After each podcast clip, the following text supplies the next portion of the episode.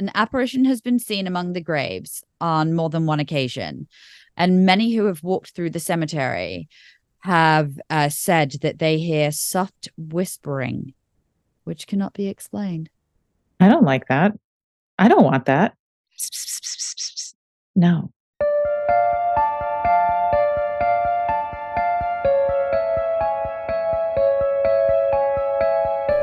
Between the present and the past, memories held in the walls and earth, energies and entities that cross the barrier into our dreams and our consciousness.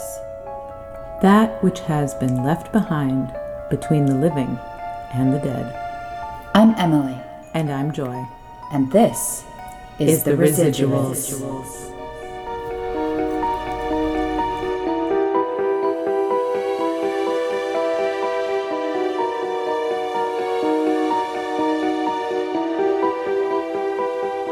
Hey, Joy. Hi. How are you, Emily? Ah, twins. Jinx. How are you? What? Twins what? What are we twins? Just said, we both just said, how are you at the exact same time. Oh, no. That means I have to say your name before you can talk again. Joy. Okay, go for it. Thank you. Appreciate it. Welcome. Do you want to know the dumb thing I did today when I got to my office? I love dumb things. Tell me. I still can't believe I did this. I had a lot of stuff. Like I usually do, I have a bag and a bunch of stuff and a coffee and my keys and whatever, sunglasses. And I came in and I put stuff down and I was like, oh, I like moved around the room a little bit, turned around, did the hokey pokey. And I was like, oh, I didn't realize that I left this reusable coffee cup here. I thought I had that at home. That's so weird. That must be old from the other day. Let me throw it out. No. So I like dumped it down the sink and then I went back. I was like, that's weird. Which one did I take today? Because they're all different like Joy. Fall images. Yes. And I looked and I was like, oh, I just dumped out the coffee I brought in from home that I just set down. Like, what is wrong with me? I was like, was I just like, maybe my brain was like, oh, you're holding keys. And it thought I was holding my coffee cup that I brought with me. I don't know what the fuck happened, but my entire brain went to mush for about 45 seconds. And by the time I realized it, it was too late and the coffee was down the drain. But because I'm a psychotic caffeinator, I have little instant coffees here with my electric kettle. So I love that. I managed to save my life. I love so that I could be here today.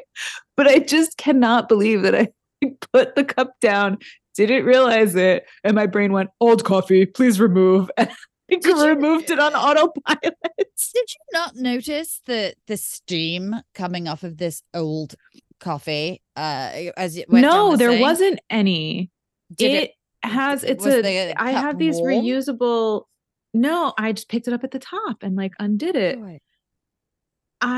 There are these really cute reusable dear Halloween-y Starbucks. These are plastic. These are not insulated, dear listeners. This is a no, plastic. But I picked it up by the top, like by where it connects at the lid. So I didn't, and I had it. It was just coffee from home. Like I don't know, man. I still can't believe that I did it. Like somebody tricked me. That's a very non-Joy thing. I know and I've also, I told you earlier before we were recording that I've had a fucking headache for at least 5 days now. Yeah. So that's not helping me at all. No.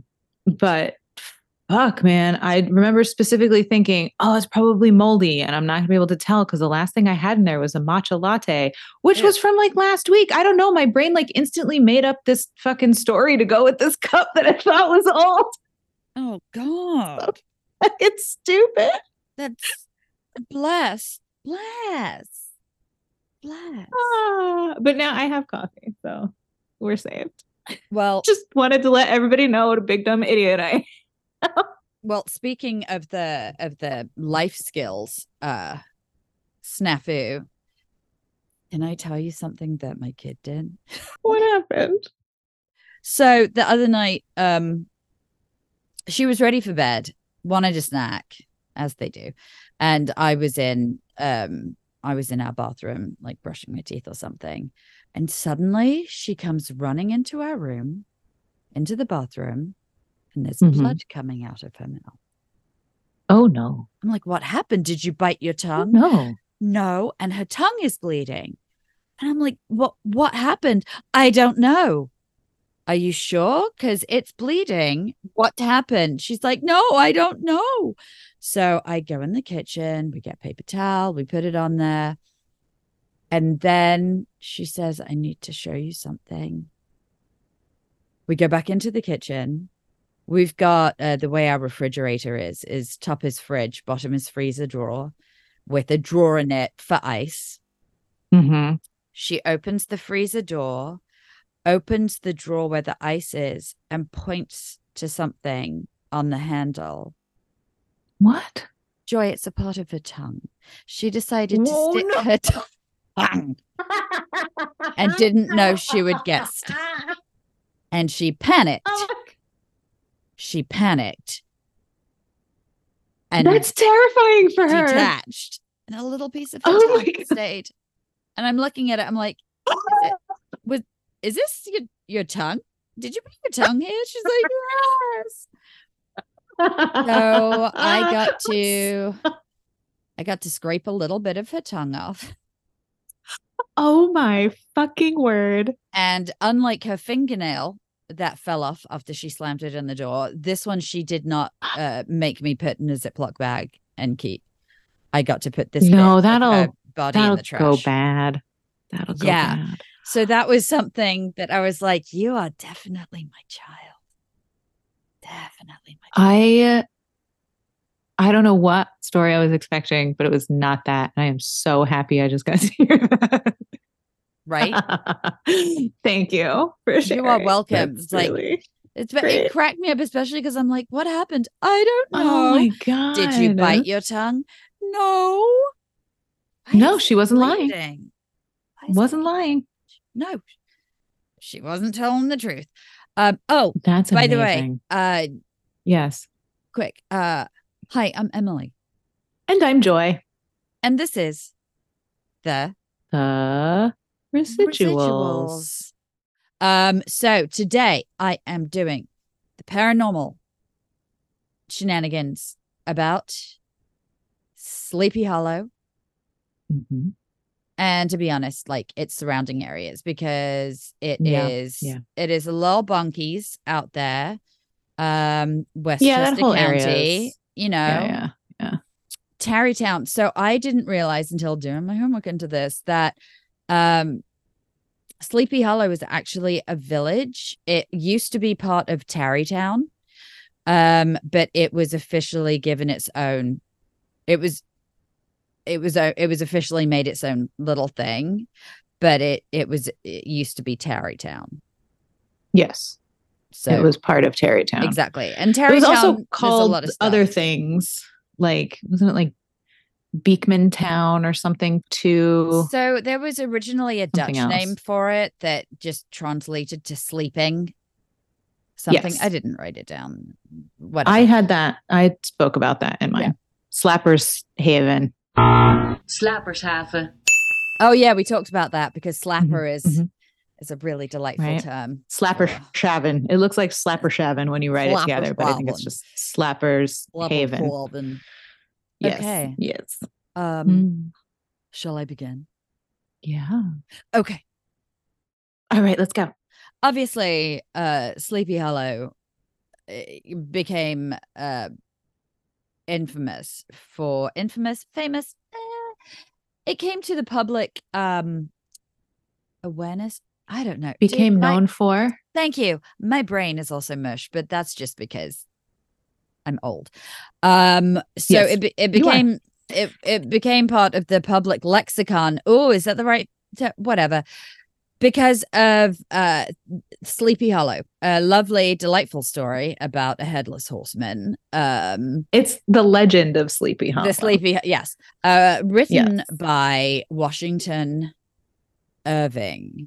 And so I'm going to start with a little bit of Washington Irving stuff. Yes, please. Just kick this motherfucker off. Okay. Let's go.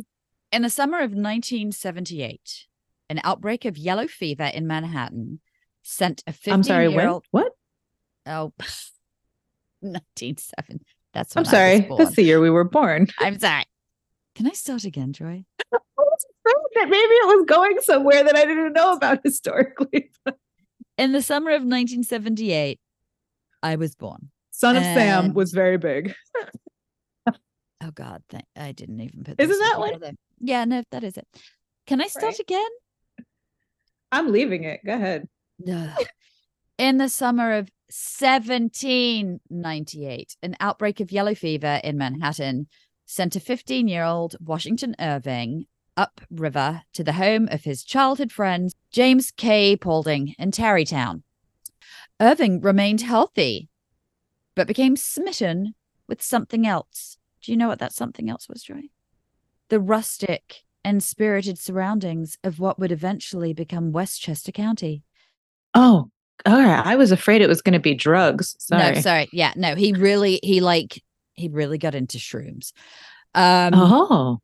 God, that explains so much. It took a turn. I know. The rustic and spirited surroundings of what would eventually become Westchester County. He later settled in the area, and throughout his career as an internationally acclaimed author, he wove the local landscape and its inhabitants into his writings.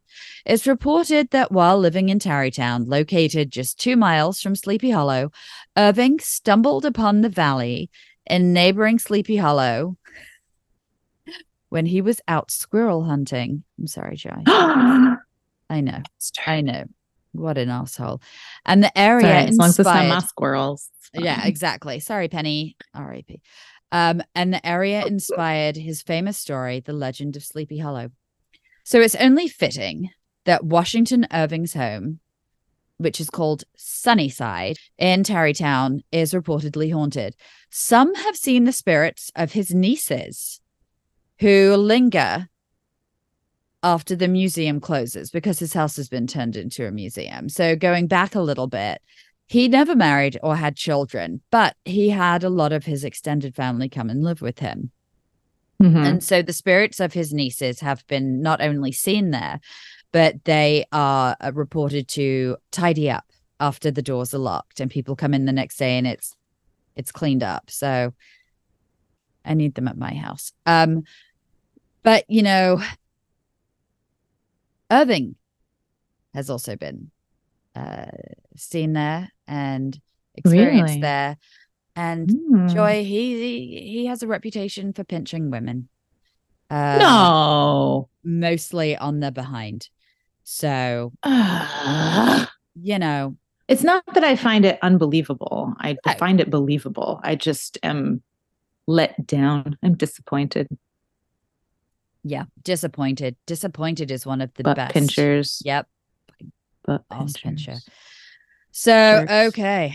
Origin of the Irving's Headless Horseman took place on the slope of Merritt Hill in White Plains, New York, about 9 miles from Sleepy Hollow. So during the last week of October 1776, this property was the site of hostilities between American and British forces during the American War for Independence. So to assist in the difficult task of suppressing the rebellious American colonies, the British brought in reinforcements in the form of Hessian mercenaries from Germany. And it was one of these unlucky fellows who found himself in the path of an American cannonball that relieved him of his noggin, which you and I discussed. Washington Irving refers to this incident only briefly in The Legend of Sleepy Hollow without identifying the precise location of this horseman's demise. So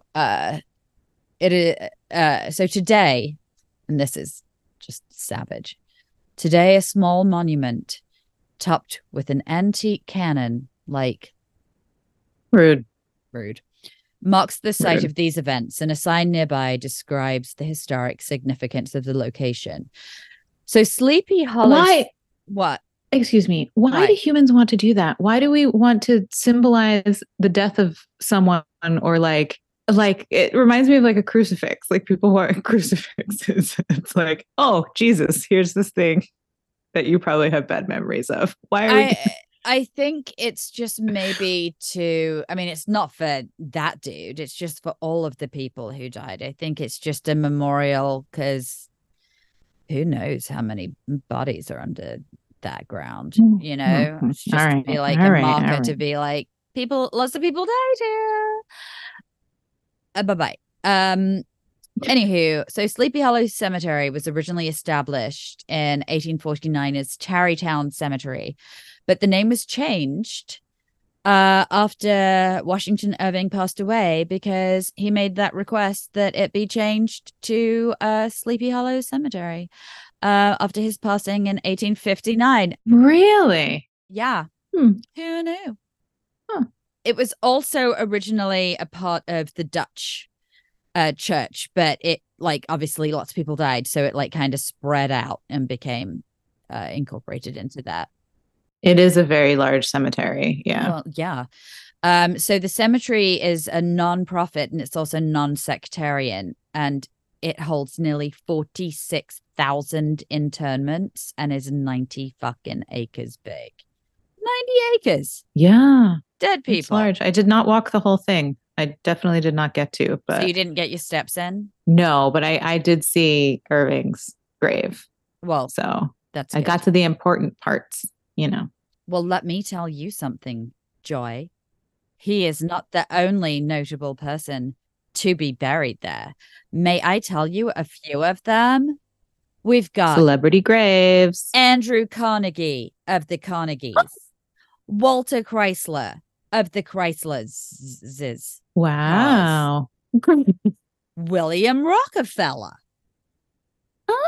Elizabeth Arden of the makeup dynasty.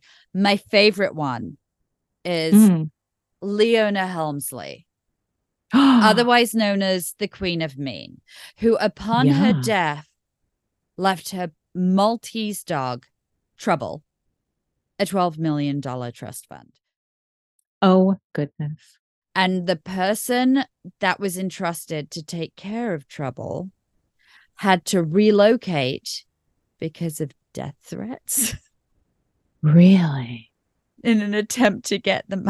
I don't fucking know. That doesn't surprise me. But she left $5 billion to animal charities, even though there were grandchildren. Two grandchildren. There were four grandchildren. Her husband, Mr. Helmsley, whatever. He was her third husband. She had a son who died. That's sad. And he and his wife lived on their property. The day after he died, the wife got an eviction notice. Oh, damn. Leona's a cunt, man. She's not just the Queen of Men. She's the Queen of Cunts. Wow. Yeah. Wow. But two of the grandchildren got like quite a few million, and the other two got nothing. So later that was disputed, and the court actually found that she was not of sound mind when she did her will and the disinheriting. So the two that got nothing were able to split like 5 million between the two of them. So that's good. But otherwise, she was an asshole. So let's. I'm just looking her up now. I'm not. I was just looking her up. Oh, she lived until 2007. Oh yeah, she. I think she was just fueled by spite, and making people's lives hell. So, you know, that's something to keep in mind if you want to live a long life. Just be an asshole. So getting to hauntings, an apparition has been seen among the graves on more than one occasion. And many who have walked through the cemetery have said that they hear soft whispering, which cannot be explained. I don't like that. I don't want that. No. So let's get cracking with some of the hauntings. So Westchester County, Tarrytown. Yes. So hauntings were so embedded in Westchester's culture, that Washington Irving decided to immortalize it in the 1700s with Legend of Sleepy Hollow, right? Mm-hmm. So one of Westchester's reportedly haunted sites is the Church of St. Barnabas. So it was owned and built by one of Washington Irving's dear friends, Reverend John McVickar. And the church actually hosted Washington Irving's funeral. So witnesses say that they've seen the ghost of both a woman who sits in a rocking chair and William McVickar. And in addition to this, they've seen a family descendant that they claim to be like one of like a previous occupant or something that haunts the building. So a witness of one of these matched a photo of a former member of a 19th century pastor's family to a woman she frequently saw sitting in a rocking chair and knitting in the church. As recently as the year 2000, which I like to think is recently, but as I just said that, I realized that was 23 years ago. So fuck me sideways. Several workers installing. You're cute. It's fine. God, I had an existential crisis the other day when I saw some teen girls wearing my Gadzooks uniform, realizing that my fashion choices have come back around and I'm having feelings. Anyway, in 2000, several workers installing a new organ left the church in a rush after seeing an apparition in the sanctuary, and it's believed by some members of the church to be the ghost of William McVickar. While doing my Google sleuthing, I came across a paranormal investigator named Barry Pirro, who's done a lot of stuff in the area, and he's actually, you know, he has some opinions as to why the Hudson Valley in particular has so much paranormal activity.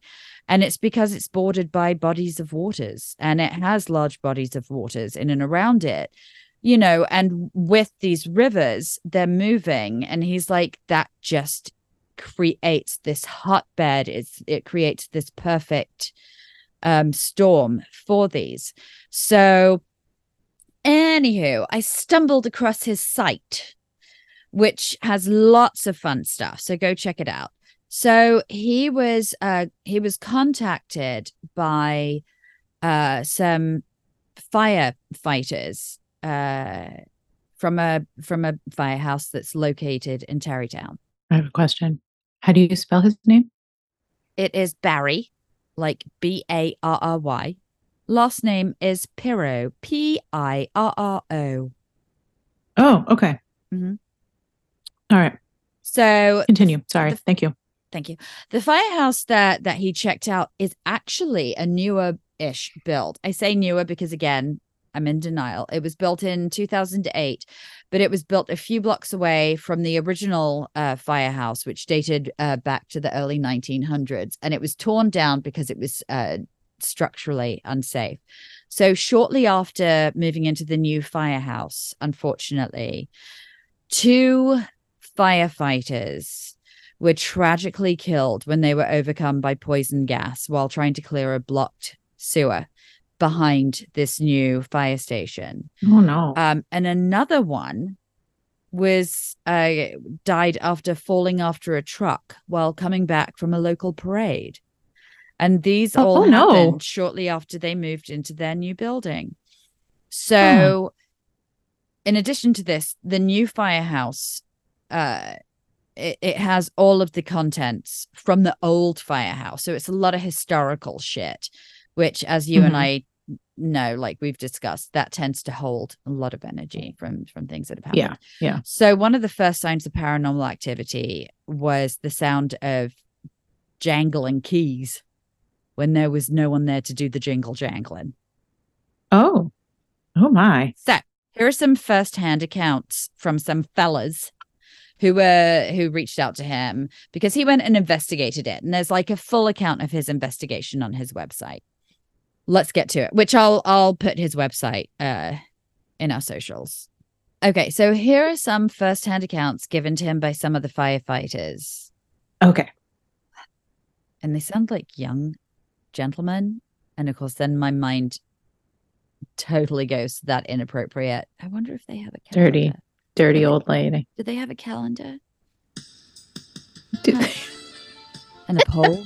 Do they have a pole that they slide down? How big are their suspenders? Those boots that are attached to trousers.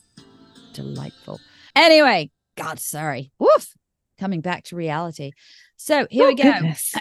Here is one of their stories. Yes. And it begins. The other night, I was in the engine room where the fire engines are parked. Makes sense. It's called an engine room, Joy.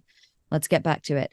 I opened the door that leads from the engine room to the foyer, and it sounded like I startled somebody, and I heard them run up the stairs. It sounded like someone had been standing on the second landing, and then I heard footsteps shoot up the stairs. They went all the way up to the second floor and then stopped as if they were standing outside the meeting room door. One of the other firefighters, who also heard the running footsteps upstairs, went up there to check it out, but there was nobody up there. Another one said, "You'll hear footsteps going up and down the upstairs hallway all the time. If you're sitting in the engine room, right above it is the meeting room. It'll sound like people moving the furniture around in that room.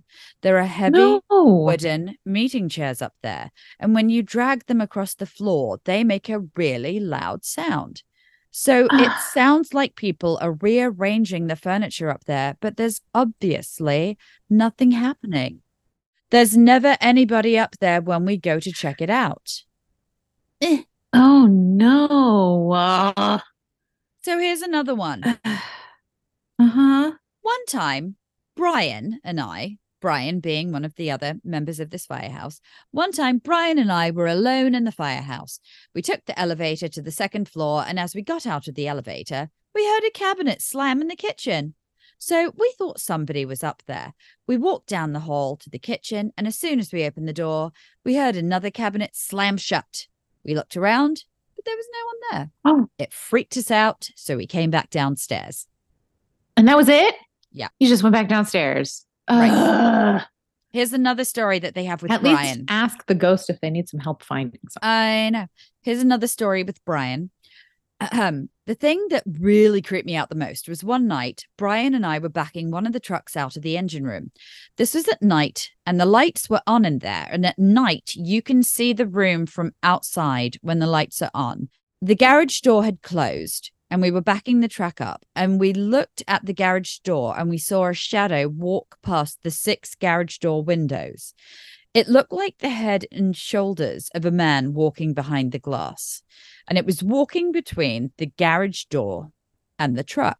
Oh, my God. I told Brian to stop the truck because I thought it was like a reflection or something moving, and then this thing just continued to walk across the engine room in front of the truck. Then through the door that leads from the garage into the foyer, we saw the full figure of a man walk into the elevator.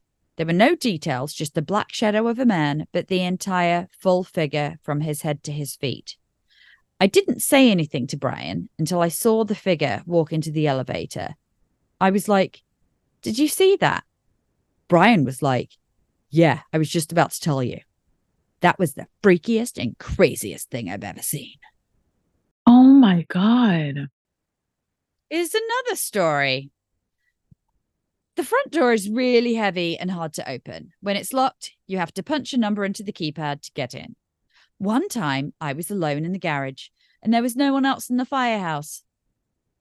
I do have questions, though, Joy, that it's a lot of just one person in the firehouse. What happens when someone, like when the alarm goes off? Is it a volunteer spot, or are they just out? I'm sure that they're on like a specific rotation of who stays and who goes. I get, but it's just one person. Anyway, all right, whatever. Maybe they're just at, Taco Bell. I mean, I don't know. Maybe there are 2 calls happening at the same time, and there's only one person left there. You're right. Didn't think. I don't know how. Where maybe is they're this? Actually where, saving what? People. Tarrytown. I don't know if it's that busy. Yeah, good point. It's not like a huge area. So maybe it's just that maybe they were just responding to like a kid who got his head stuck in railing. Who knows? Anyway.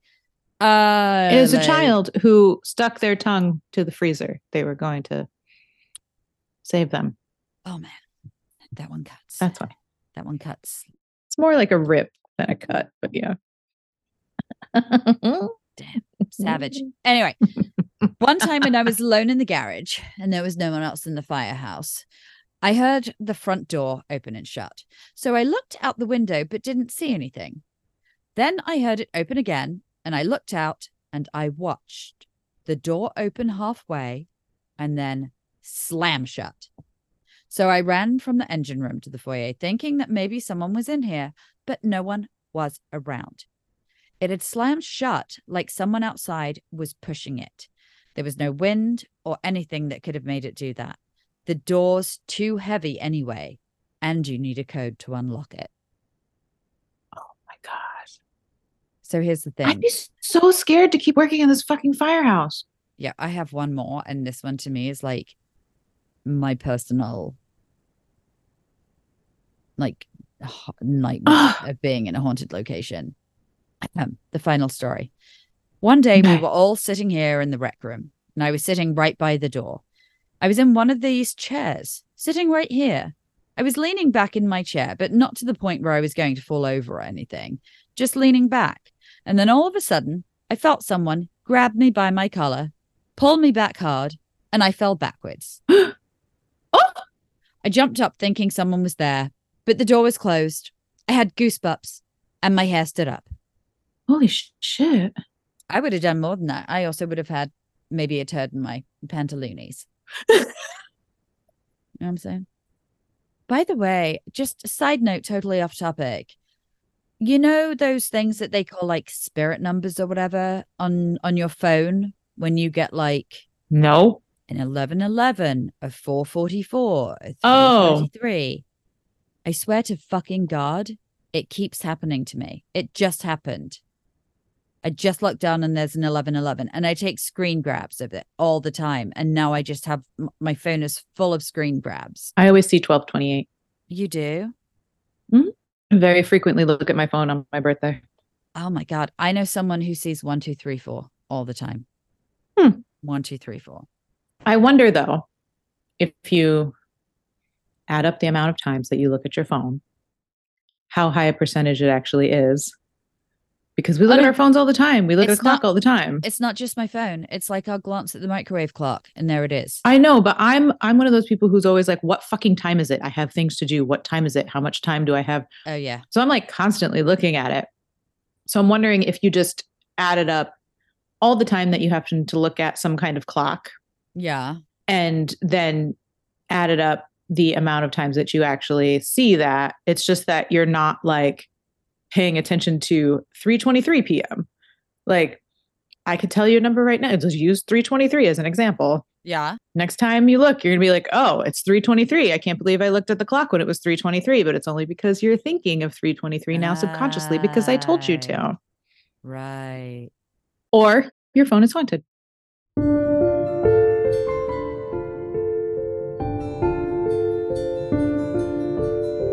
If you find yourself listening to our show and thinking, oh, I have a story that I should send in, then go to our website, theresidualspodcast.com, and send us a message. We love bringing you all things paranormal, but we would like to do more, and this is where you come in. If you haven't already, please subscribe to our podcast. After that, leave us a glowing review, give us a 5-star rating, and share us on your social media. We are so grateful for your support. Now, back to the show.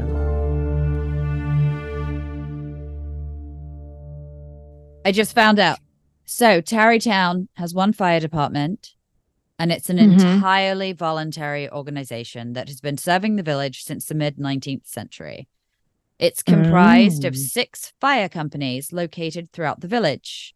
The fire department always welcomes volunteers, and they maintain their own website. Hey guys, if you're living in the area and you're down with volunteering, go for it. Go be a firefighter. Go do it. Go do it. Let me find that address.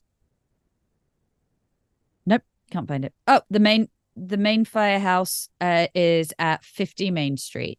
Go say hi, bring them donuts and coffee and maybe an exorcist. I don't know. So let's continue. So I also looked into like some of the urban legends, because when you got a place like this, there's always going to be some shit, right? Something that has been established. So like, I don't know. This one has all of the good bits. It's like, I feel like Stefan talking about a club. This road has everything. It's got witches. It's got a gray lady. It's got a gravestone. It's got cannibalistic albino cult members. What? Oh, yeah. It's the hottest club in Westchester County. Let's get to it. It's called Buckout Road, Joy. What is it called? Buckout Road. B-U-C-K-O-U-T. Buckout. Sounds like a show that like get the buck out. Well, yeah, but it also sounds like it sounds like an MTV show where people just like ride four-wheelers and drink moonshine and do dumb shit like shoot firecrackers out of their assholes. I don't know. Anyway, let's get to it. Buckout Road. It's located in White Plains / Harrison, New York, and it's gained a notorious reputation as one of the most haunted roads in America. Which, to be honest, Joy, I think that's a bit of an overstatement, considering this shit is mostly based on local lore and rumors. I think we're like designed to scare the local youths. Anyway, the legends and stories surrounding this 2-mile stretch of road. I know I'm sounding like you. What happened to me?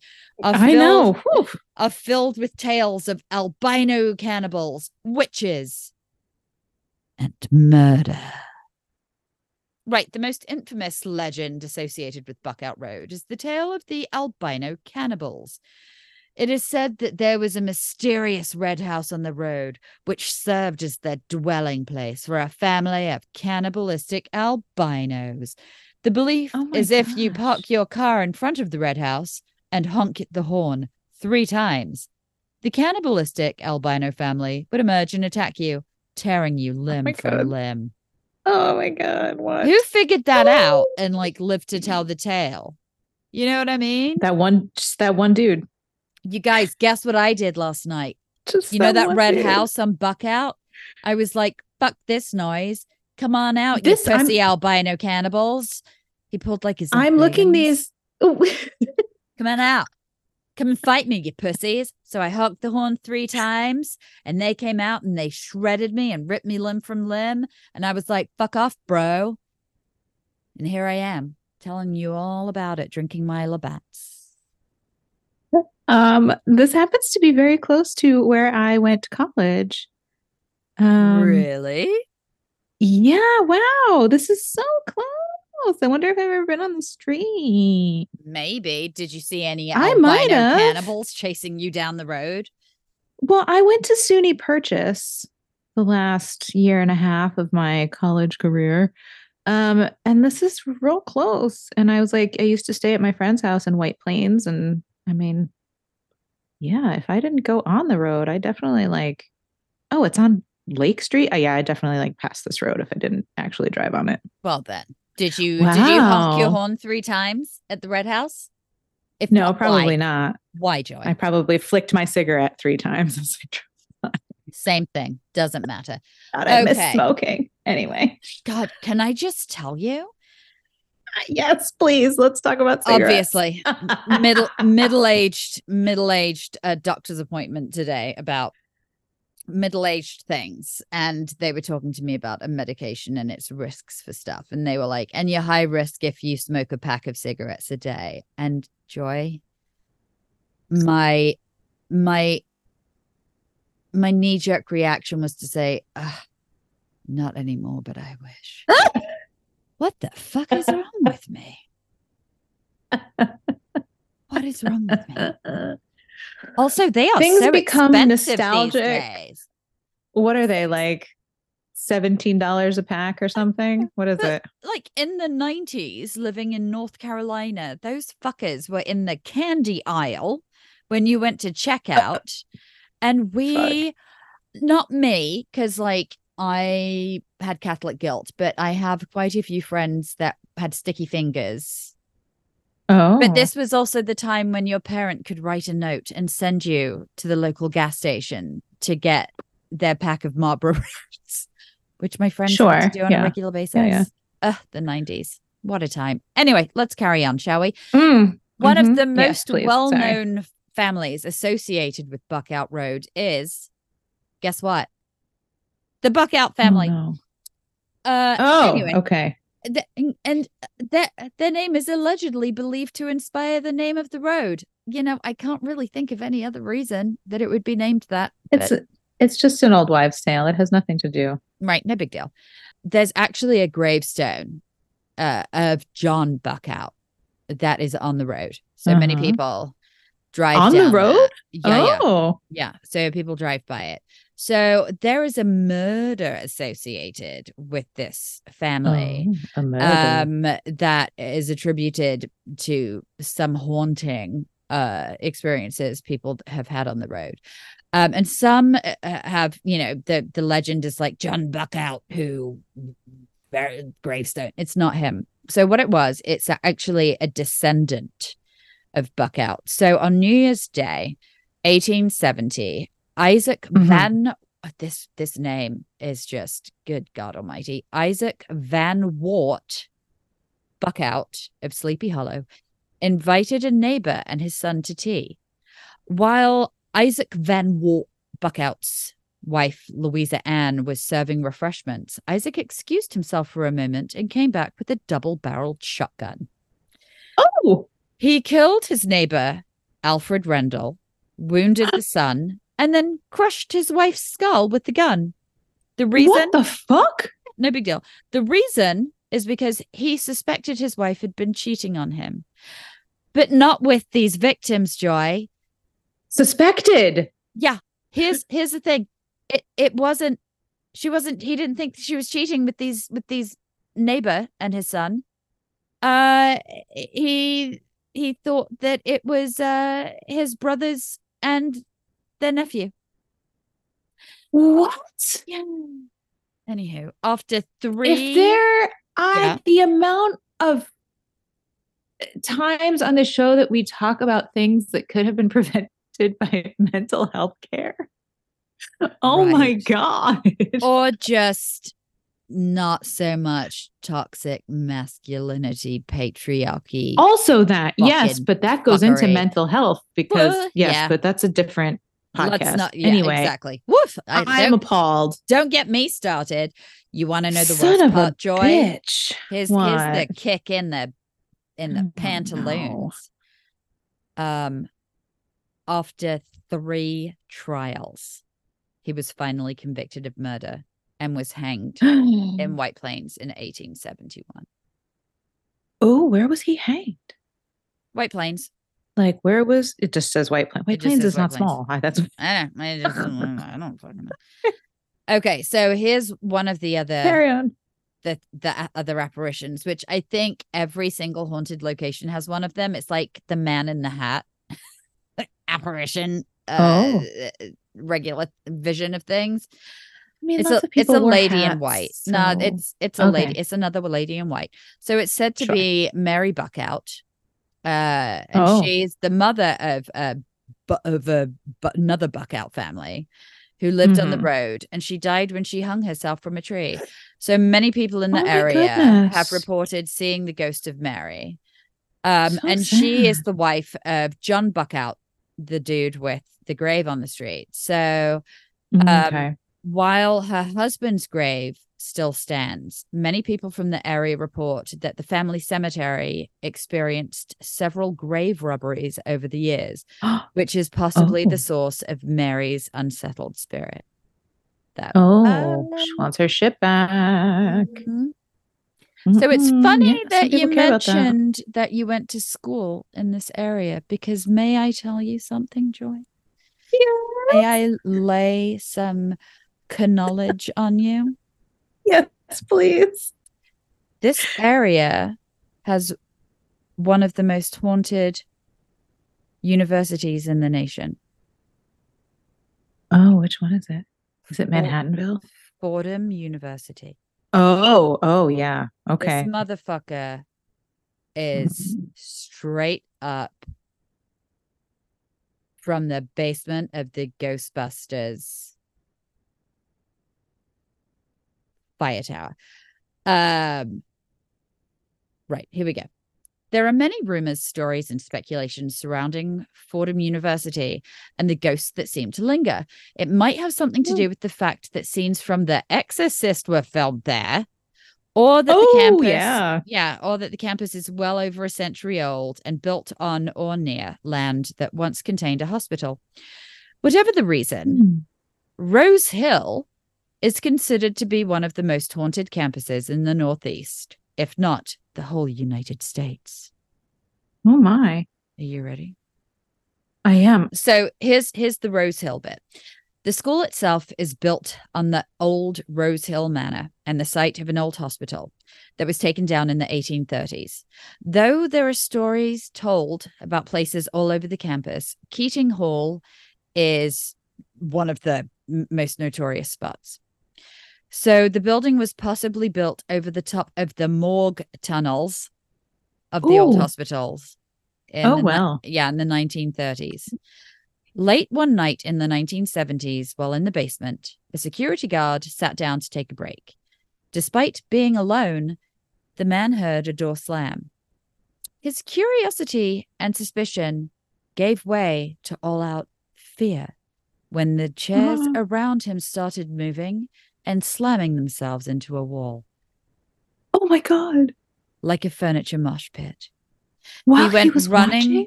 Yeah, while he was in there, sitting in a chair. That's insane. Amongst it. Yeah, it's like bumper cars. Oh my God. Paranormal bumper cars. The guard went running from the campus, some say leaving his shoes behind, and never returned. Badoop, boop, boop. Oh in my the God. Summer, like, it's one thing to talk about the, like, firefighters, you know, they're like hearing things moving around and like getting up there and, you know, not actually saying, but like to be in a room when something like that is happening. Holy shit. Like, what would you even do? Well, I think one of the other things that has to do with it is that it's like a Jesuit priest university situ. So in the summer of 2003, before any of the students had moved into the Queen's Court dormitory. So like Queen's Court is made up of a few different dormitories together, and it's for the underclassmen, like mostly freshmen, right? So before any of the students had moved in the summer of 2003, RAs would repeatedly find the mattresses in one of the rooms propped up when they were making them rounds rather than laying flat. No matter how many times they fixed them and laid them down, they would come back to the room on their rounds, and again, they would be upright. So weird. So one night around 2:30 a.m., one of the RAs heard a knock at his door. Standing there was an elderly Jesuit who said, "Someone must have been praying pretty loudly if they got me up at this hour. Sorry about that. It normally stays at the other end of the hall, but it must have gotten out. Don't worry. I took care of it." What the fuck was the it that the priest was talking about? Yeah, because you know what? Joy, for the rest of the summer, the mattresses stayed in their proper places. The RA later tried to seek out the Jesuit, but when they described the elderly man who visited them in the night, he was told that the only Jesuit bearing that description had died 10 years earlier. So a dead Jesuit got... I'm like hiding my face like it's going to help me. So the dead Jesuit is like, that fucking prankster got out of his hidey hole that I stuck in his Dybbuk box. Yeah. So don't worry, I stuck him back in there. Oh my God. I took care of him. Okay. Gross. Yeah. So so O'Hare is one of the newer dorms built in 2000. Newer. 23 years old.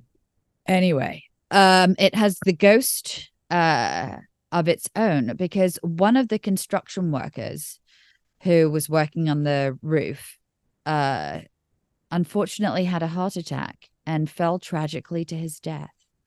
The students have reported the sound of hammering in the walls, as if his spirit was still trying to finish the job. Listen, that has got to be a special kind of hell for you to be continually doing your fucking job from the other side. Right? Fuck that. What did this person do in life to be inside walls hammering? That's like the purgatory portion of the seven circles of hell, if there is one. Yeah, like... Don't fucking tell me that my afterlife is going to be drawing a bunch of tattoos for people. Please don't tell me that. Mine's just going to be constantly wiping bums at this point. Or hiding in a toilet. I'm just making the same. That and making dino nuggets every night for dinner. That's the other thing I'll be doing. I'm just drawing tattoos and making the convection oven work. I think... Don't come in my kitchen. I'm busy. I'll be just hiding in someone's toilet, shouting, "Privacy! Privacy!" I'm going to the toilet. I need privacy. Don't open the door. That's going to be my residual haunting. Absolutely. Oh God. Anyway, absolutely. So here's a glorious one. So this is like the last one and possibly one of the worst ones. Becoming a dorm, Finley dorm, before becoming a dorm was the location of Fordham's medical school. So in the lofted rooms, students could observe dissections of cadavers, and the basement of it served as a holding place for said cadavers. So more than once, students have woken up in the middle of the night feeling as if someone is grabbing at their throat, making it difficult for them to breathe, or feel a tugging on their toe as if they were a cadaver being tagged. So shitty. They also sometimes see what looks like students peering down at them from the loft. Nah. Ew. No. The first floor of the building has chairs and historical items on display, but few students sit on them because of the feeling of being watched.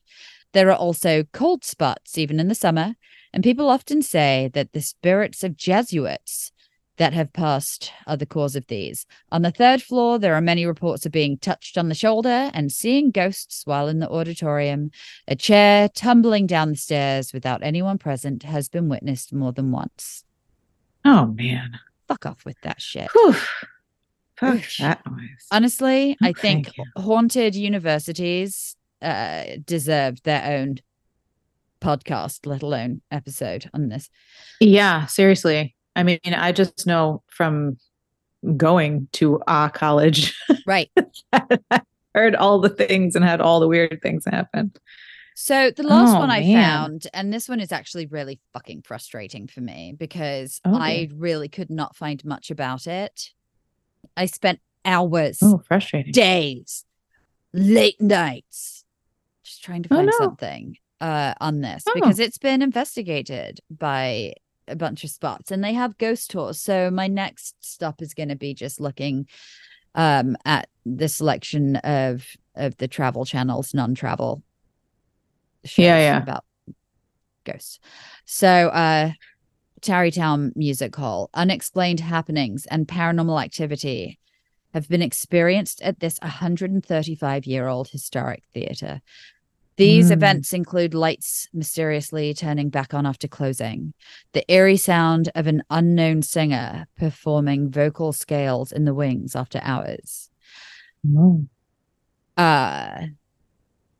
Hauntings including a former stagehand from the 1880s who can be heard whistling in the wings, and high-profile artists allegedly refuse to be in one particular dressing room because of a presence, an overwhelming presence that they sense. So this actually has been investigated. by a paranormal investigation team. It's the Gotham Paranormal Research Society, and they are a member of the Tapps family. AKA our favorite plumbers turned ghost hunters. Our favorite ghosty Rhode Islanders. Yeah, they're like the paranormal Mario brothers. Oh, only they're with Jane Boston, Grant with Boston accents. Do, do, do, do, do, do. So this is what I'm gonna close with, Joy. Did you say Boston accents? Yeah, aren't they Boston? They're from Rhode Island, bitch. Oh god damn. Fine, sorry, somewhere on the East Coast. Excuse me. Don't hurt me. No. Boston is a different thing. Which also, anyway, did you know that before his passing, Meatloaf had become very good friends with them because he was very invested in the paranormal. I think I've mentioned this at one point. I do recall talking about that. Yeah. Yeah. You did tell us about that. At some point in my career, I somehow got into conversation with him. He was a very lovely person to chat with. And he engaged me in conversation and just randomly brought up ghosts, which I'm like, ew, yeah, tell me about it. Yeah. You're like, now we have something for real in common to talk about. I will never forget his very serious and with conviction saying to me, there are people walking down the street who are dead that you see and you don't know that they're dead. Thanks, Meatloaf. Thanks for that. This was his pre-anti-vax phase. Oh, yeah. It was years before that came out. Yeah. But, ghosts don't need vaccinations. So, or do they? That's for another episode. Anywho, so this is what I'm... No way am I getting sick and feeling crappy if I don't have a body. I know. Fuck that noise. Refuse. Anywho. Yes. I'm going to wrap this up with something that I've always avoided every time you've brought it up. But now I am becoming absolutely fucking fascinated and have some opinions and some theories about this. Did you know that the Hudson Valley is known as a hotspot for UFO activity? Pinebush is known as the Area 51 of the East Coast, and Unsolved Mysteries dedicated an entire bloody podcast episode to the Hudson Valley wave, which was a wave of UFO sightings in the lower Hudson Valley in the 80s. So Joy, I have avoided the topic of aliens. Listeners, the shit-eating grin on my face could not be bigger. Fuck off. But I now have theories that I need to discuss with you. All right, let's do it. Not right now, obviously. Not right now. Soon. Yeah.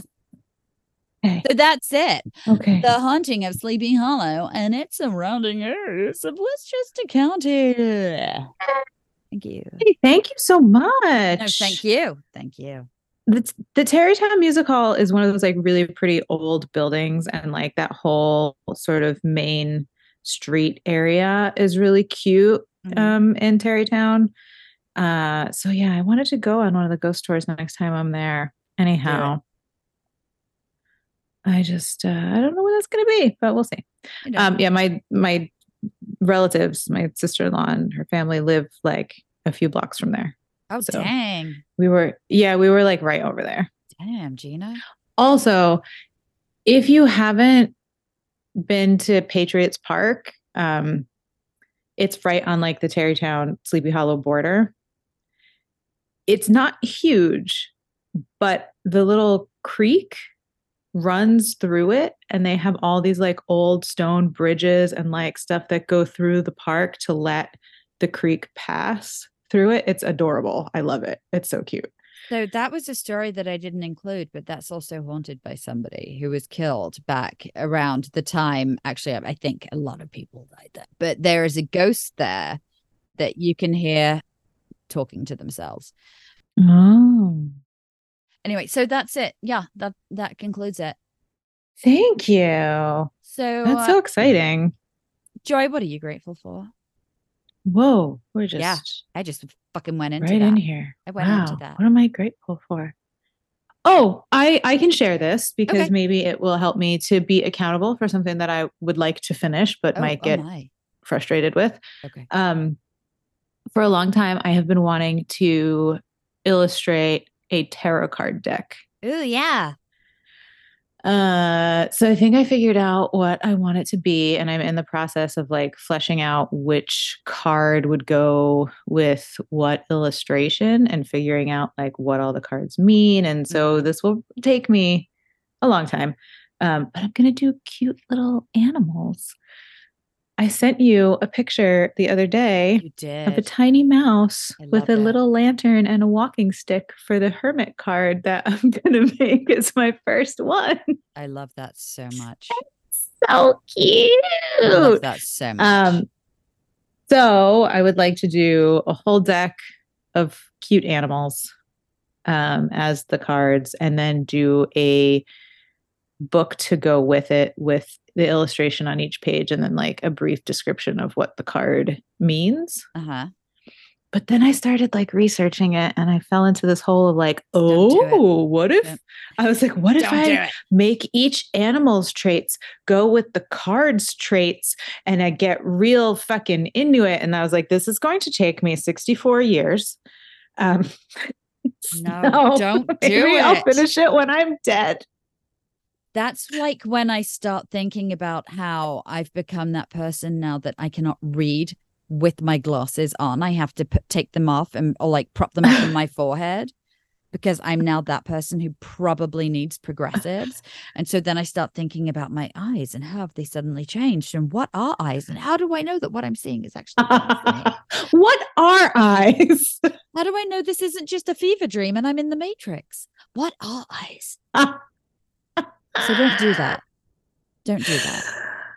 I'm going to try and just loosely base it. Like I was like, oh, well, okay. You know, the little mouse doesn't necessarily have to be solitary. It's fine that he's the hermit because the hermit's not just about being solitary.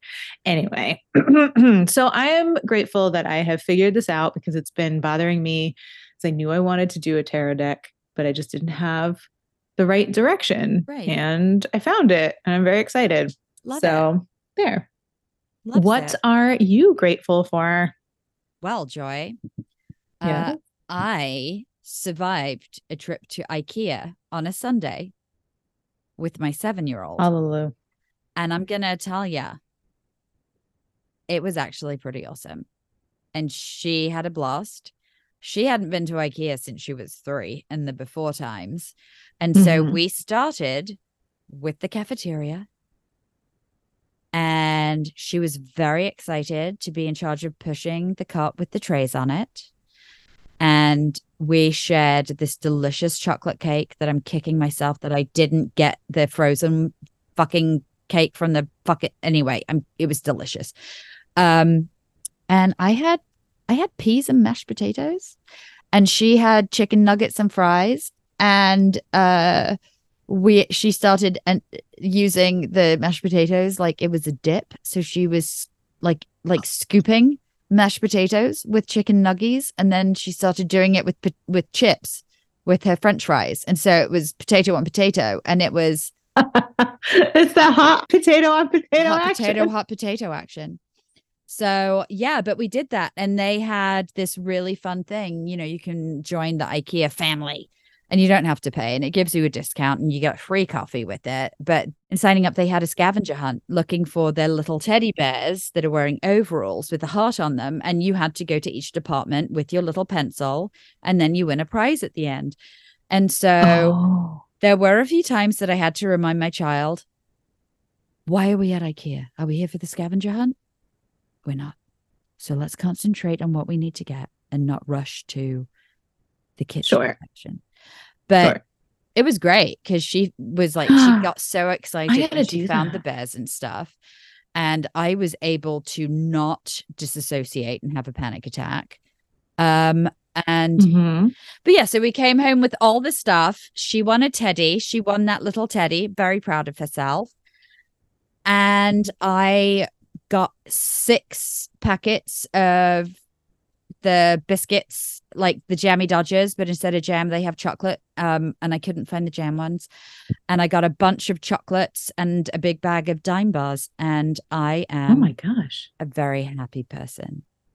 Good. I'm so happy for you. Thank you. That is my gratitude. Mainly that I survived. I am a little upset that I did not find David Bowie's giant cod piece at the center of the labyrinth. Oh, but I'll get it. Well, a girl can dream. Whatever. I forgot to mention this at the top of this episode. Mm-hmm. Over the weekend, I kept an eye on somebody's house while they were away. Uh-oh. And it wasn't like having to stay there. I didn't like house sit or like spend a lot of time. I just had to go in and look at things and get the mail and stuff and bring it in, right. Which incidentally, being a heavily tattooed person who dresses pretty casually. Uh-huh. I don't know how to say it. In Long Beach, California, when you're taking packages off of someone's porch, you definitely expect like the next door neighborhood brigade to tackle you as a porch pirate. So every time that I had to bring their stuff in, I was like, someone is going to take a picture of me and put it on the internet. No, saying, you're on I next saw this door. Woman stealing people's packages. Well done. Congratulations. You've made it. Fantastic. So while I didn't get tackled, which was nice. Congrats. I was entering the house through like the back door. And listen. Uh-oh. I don't like this. As soon as I walked in, I was like, oh, I'm not alone in this house. For real life? Just was like, I feel something here. I don't know if it's the house looking at me because I haven't been here before, but I was just like, oh, I'm going to do this real quick and leave. No. I think it was the second day I was watching, one of the owners texted me and he was like, hey, I think that we forgot the AC on. Can you just like run up the stairs and shut the AC off and just leave the fan on? And I was like, sure, no problem. But I got up the stairs and I was like, what is an air conditioner? I can't think. No. So funny. No. But it wasn't like bad, but it was just overwhelming. I am not alone in this space. It's very funny. So one day I made Enzo come. I was like, why don't you come to the house with me and look around? It'll be an adventure. Let's go look through all the people's shit. Let's go through the medicine. Like all we have to do is do like a once around. And he's like, what about this? What's this? What's this? What's this? And I'm like, let's go. We're done. I just needed someone else. Had to bring my 7-year-old. Just bring a squirrel next time. Bring one of the squirrels. It's fine. I had to bring my 7-year-old for backup.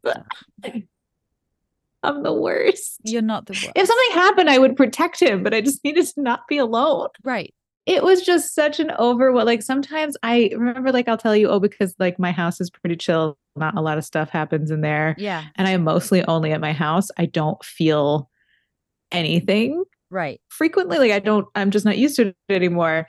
And sometimes I think like, man, I have a paranormal podcast. And sometimes I wonder if I actually believe in paranormal stuff because I hardly ever feel anything.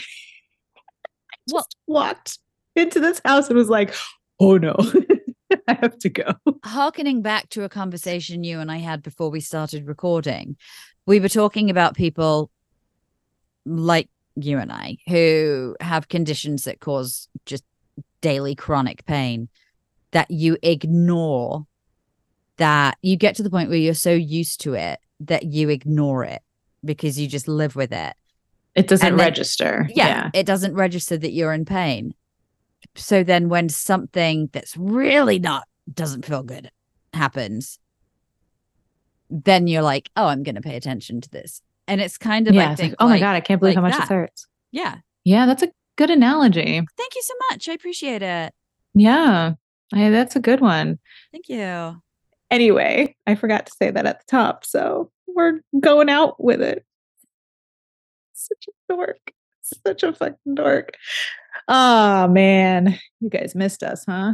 Well, this bodes well for us going to check out other haunty spots. Oh, shit. And we've been talking about like having a meetup Residuals. Yes, a Residuals rendezvous. Yeah, like a field trip. You know, they have like the Queen Mary open for like dinner and drinks and stuff too. You don't have to do a ghost tour. We could just like get a drink or like get something to eat and hang out and tell ghost stories on the Queen Mary. Well, yeah, but they do have a super duper ghost tour that's a private one that you can have with a private group, and it is way more in depth than the usual one. Yeah. So, you know, maybe. I like both ideas. I like just sitting around talking about ghost stories with people, and I want to be on a professional ghost tour too. Well, I like food, so let's do it. Food is good. Apparently they have chowder, and I like chowder as long as it's the New England variety and not Manhattan.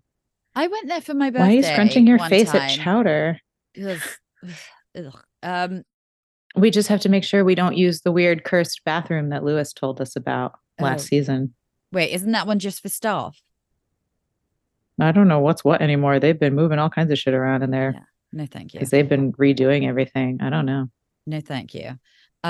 Yeah, but you know what? If you guys listening have any ideas of other places that we could go on a field trip in Southern California, you know what you can do? Give us a call. Please call us, and leave it on our answering machine. The hotline. It is 323. It is. Are you gonna 323? 538-22666. Okay, now one of us do it so it's clear. Oh, okay. Can I do my awful evil voice with the six? Okay. 323-538-26666.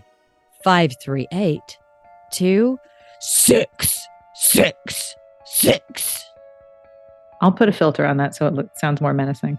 Thank you. It doesn't sound very menacing. 666. Oh my god! Like that. Oh my god! You just put that in over it instead. Good. Was that scary? No, it kind of gave me the willies, dude. All right. Well. Joy. Yes. Until next time, friends. Sage your sofas and don't be afraid of the dark. But I will. Bye. Bye-bye. Bye.